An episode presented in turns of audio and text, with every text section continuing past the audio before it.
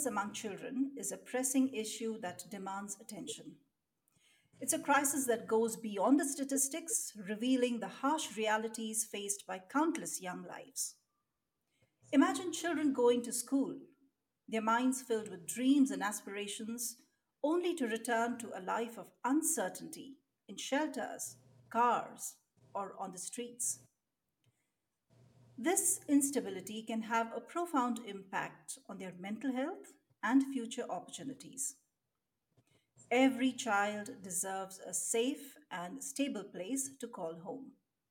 It's a fundamental right, one that influences growth, well being, and potential to break the cycle of homelessness. Hi, I'm Tej. I host Chezuba Talks, and today in conversation with me is Joslyn Dobson, the co founder of the Amherst Foundation and Cap City Kids. Welcome to the podcast, Joslyn. Thank you so much, Tej. Thank you for having me. I'm honored to be here. It's our honor too. To be honest, if I were to do any justice to your introduction, I have to read a long list of tremendous achievements, and I would not want to miss a thing. Can you please tell us about yourself? Well, I think that along with my children, probably Cap City Kids, I would consider um, my biggest achievement, right? Um, we're so proud of this this charity that we started um, in the aftermath of Hurricane Katrina in mm-hmm. 2005. Mm-hmm. So. Well, you're being very humble. So uh, let me tell the viewers and the listeners that uh, Joslyn serves on the board of directors for the Amherst Group and is managing partner of JDSD Investments Limited. And her passion for conscious capitalism and entrepreneurial endeavors has honed her three decade investment career to focus on the development of innovative business strategies that benefit communities.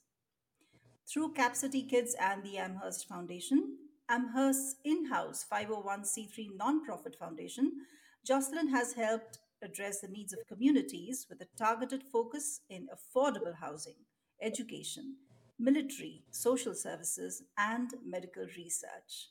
I'd love to hear about Cap City Kids and uh, thank you for uh, being on the show.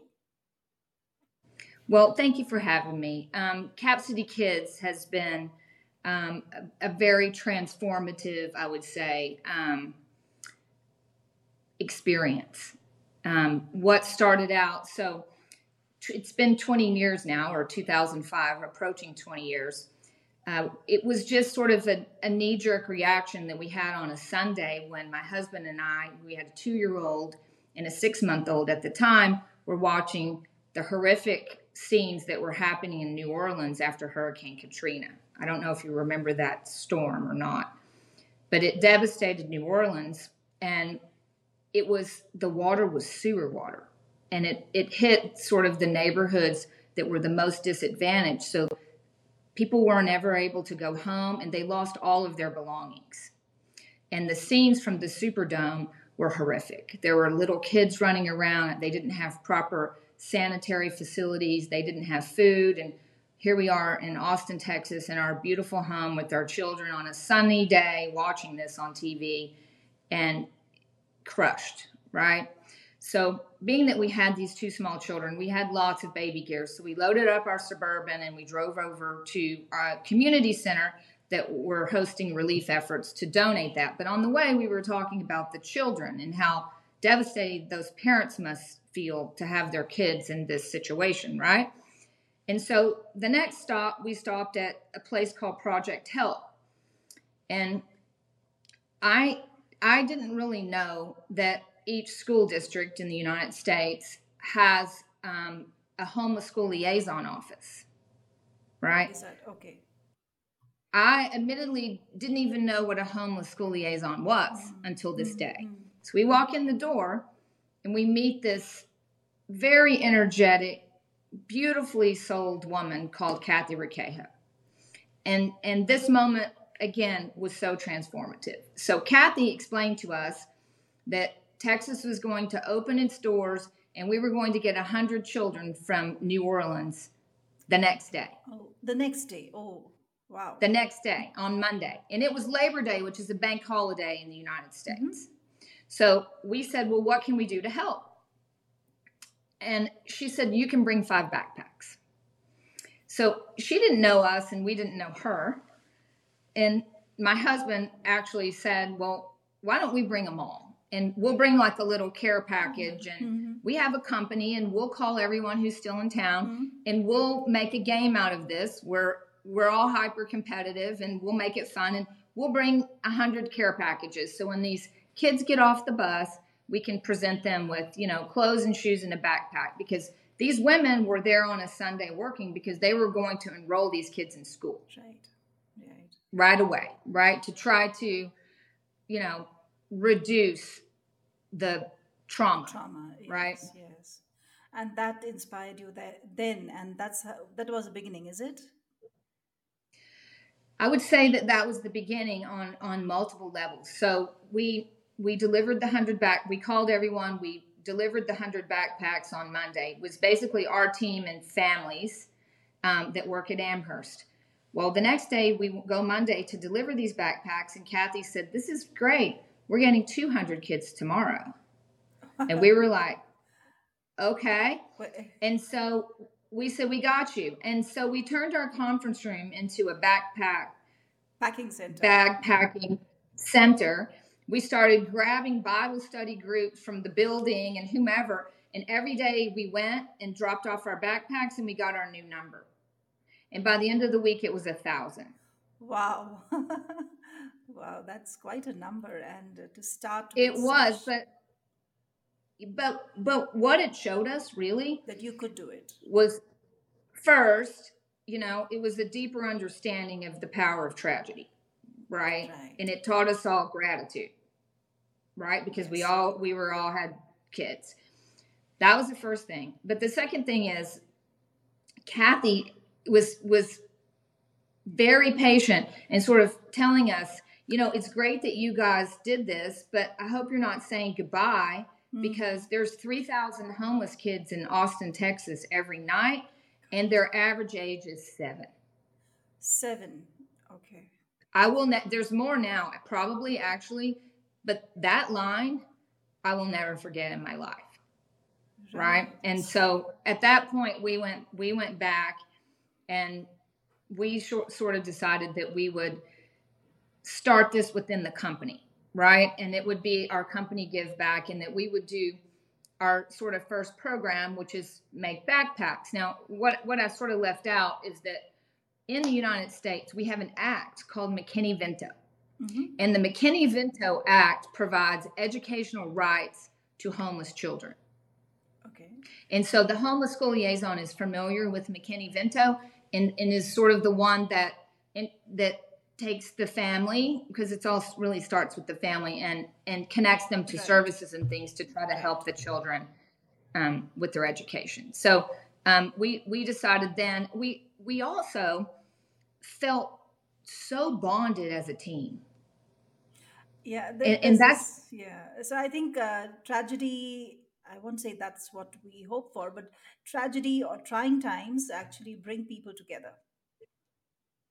It, we we felt differently about one another right? And and we we were all working sort of for a bigger cause and and we loved it right? Because you know we're working in a capitalist business and you know while that's great like it, this was totally something different. And and we 100% voted that that we need to like be doing this on an ongoing basis. Wonderful. Lovely. So uh, that was then, and uh, today, uh, what are the challenges that uh, you know you are facing right now? And uh, if you could just provide us an overview of the innovative programs that uh, you have developed to support homeless students. Well, um, our sort of flagship program is a collaboration between the Austin Independent School District, the University of Texas, mm-hmm. and Cap City Kids.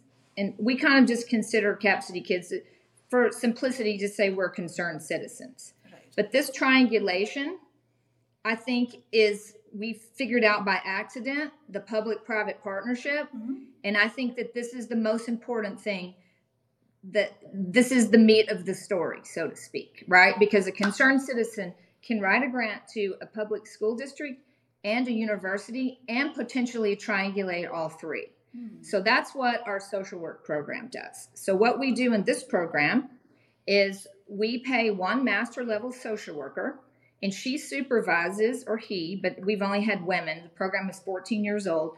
She supervises 10 interns. Okay. okay? And these interns are master level social workers mm-hmm. at the University of Texas. And they're going to get their um, field serve, their required field service um, internship is 20 hours a week for two years. Okay. So they're in the University of Texas has an excellent, they're excellent in most areas, but in the social work school, at the time, I think it was top 5 mm-hmm. right? And so they had incredible students, and we get them from September to May. So we, the, the schools, we put them in the at risk schools, and now there's a social worker there that the counselor and the teachers can take a child to that is troubled Okay. Right? And this social worker will sit with the child and help them, maybe connect the family to resources and or provide counseling.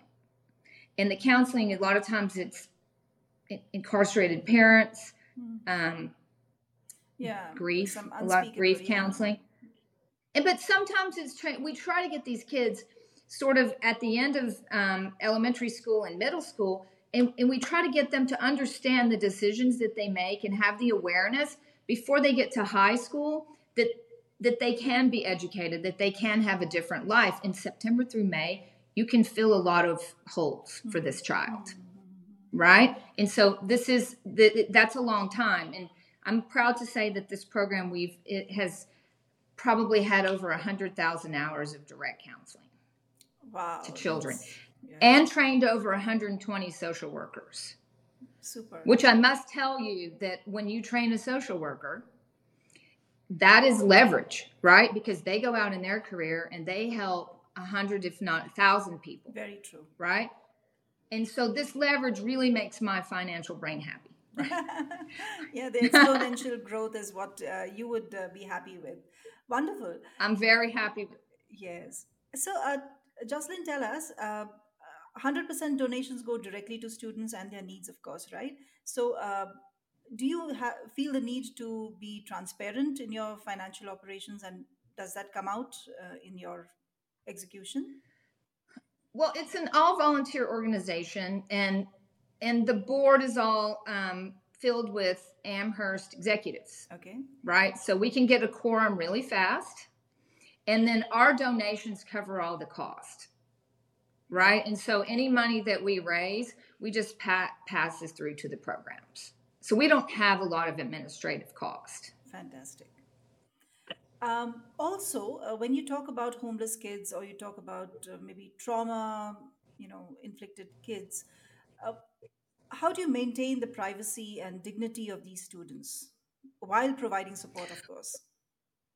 Right. Well, the homeless school liaisons we don't see the kids that much right. okay. so there um, we have an, other programs called empowerment academy where we're handing out backpacks and i can elaborate on these anytime if you want me to mm-hmm. we have a winter blast where we hand out coats right we have um, a math specialist in a school that that has shelters that feed into it because a lot of these transient kids get behind in math and we have an unaccompanied youth holiday program, right? And so we have many different programs, but they're all administered by the homeless school liaisons.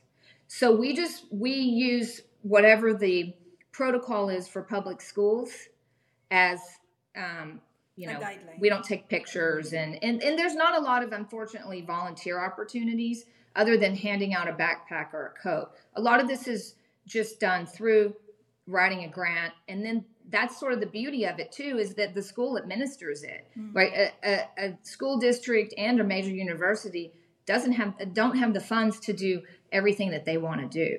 So that's what's interesting like a concerned citizen could then um, donate. So i'll give you an example. Um, because we're white papering um, this up right now we've we've spoken to a lot of liaisons like what's what works and what doesn't and one of the programs that we have is that the liaison has sort of a pool of money so that when a child comes in, we want them to stay in school and be inspired. That's a number one. Mm-hmm. So sometimes it's a band instrument. Like they want to be in band. Mm-hmm.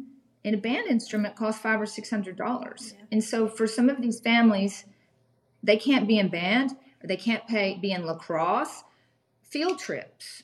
You don't think about that. But if yes, you know, so some of these children Yes. And so having this sort of pool of funds at their discretion that they can, you know, dole out to the kids that need it or provide um, the field trip expense or whatever. This can happen in anyone's community, mm.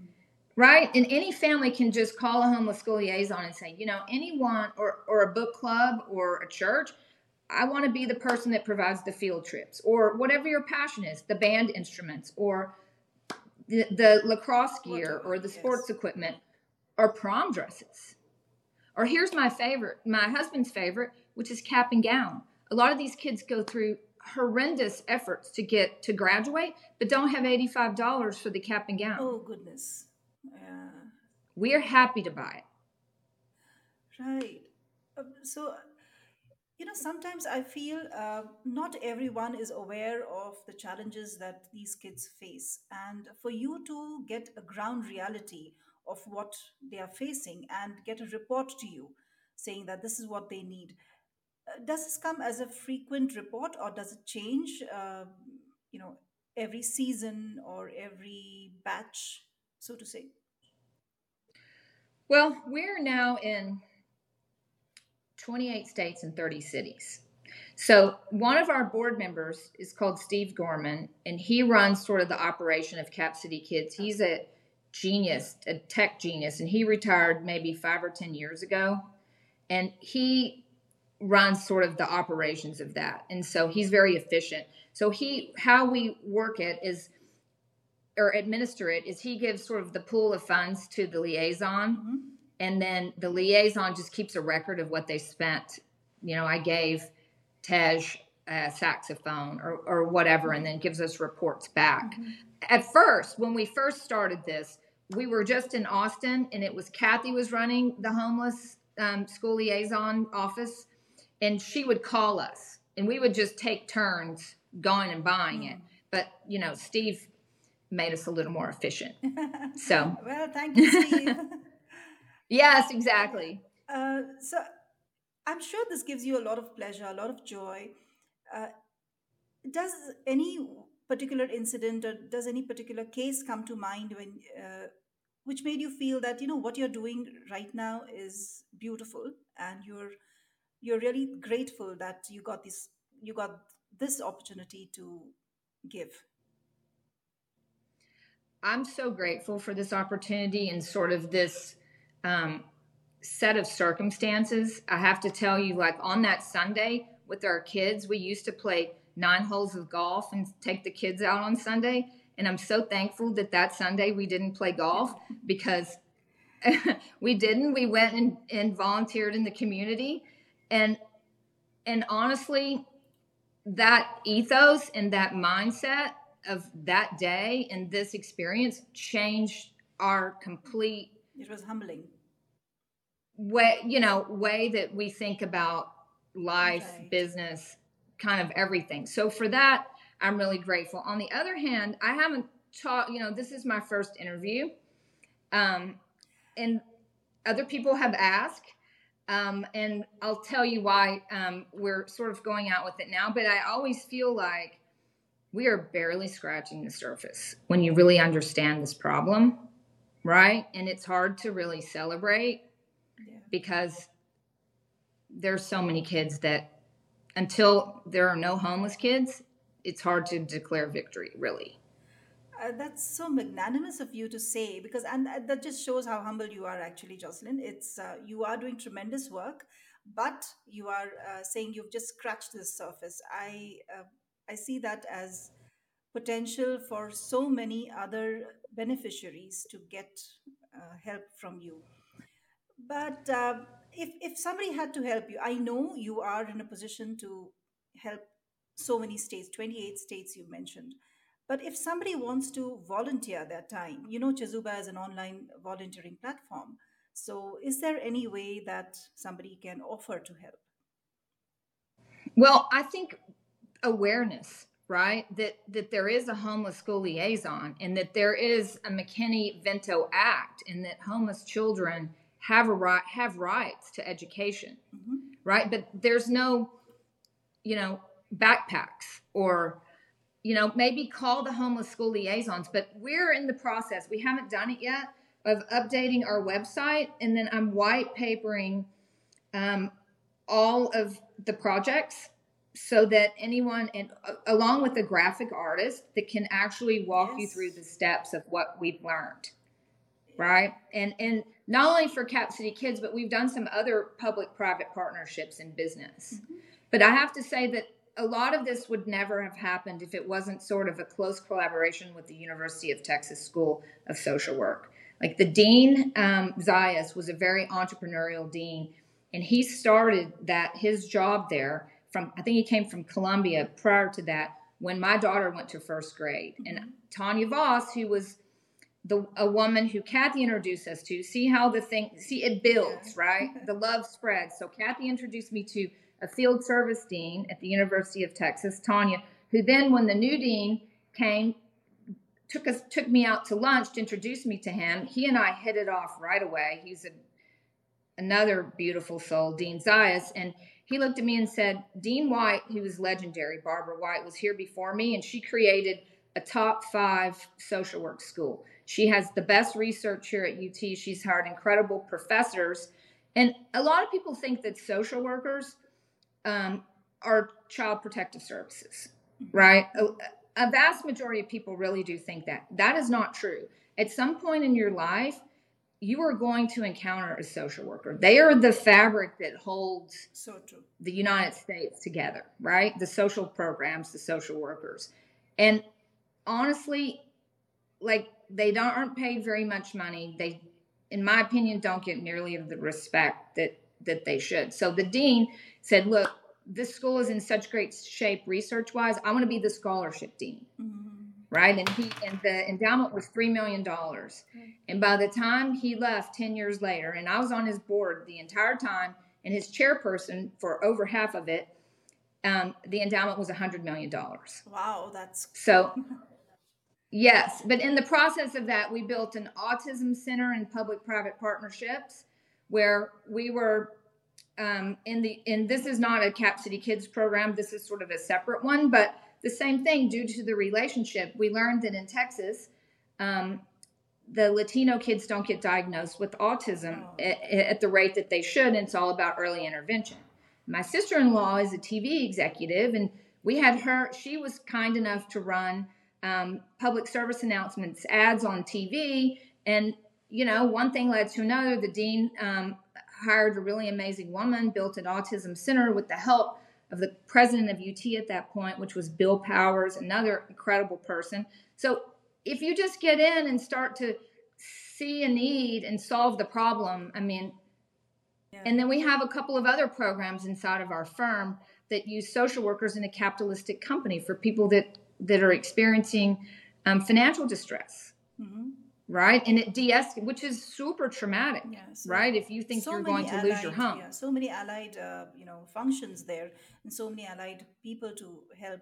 That's the power of networking, doesn't it? Uh, it it's like it take, like you mentioned, it takes a village to raise a child, and this way, it takes a network to build this organization. So. But we're writing a lot of this up, and soon it will be uploaded mm-hmm. um, to our um, website, website so that yeah, it's not yet. So we're we're in the process of working on it now. Um, and so you're you're sort of the first one to know about it. Thank you. I feel privileged and honored. so you have Chezuba to help you with the volunteering and the graphic designing or, you know, making your website. Oh, thank you. That's so nice. Wonderful.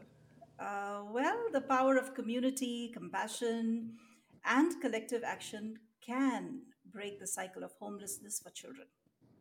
These kids may be facing challenges today, but with help, they can become the resilient, empowered leaders of tomorrow. It's time to author a different ending to their stories, one filled with dreams realized, and futures unlimited. Thank you, Joslyn and Cap City Kids, for doing what you are doing. You are doing a fantastic job.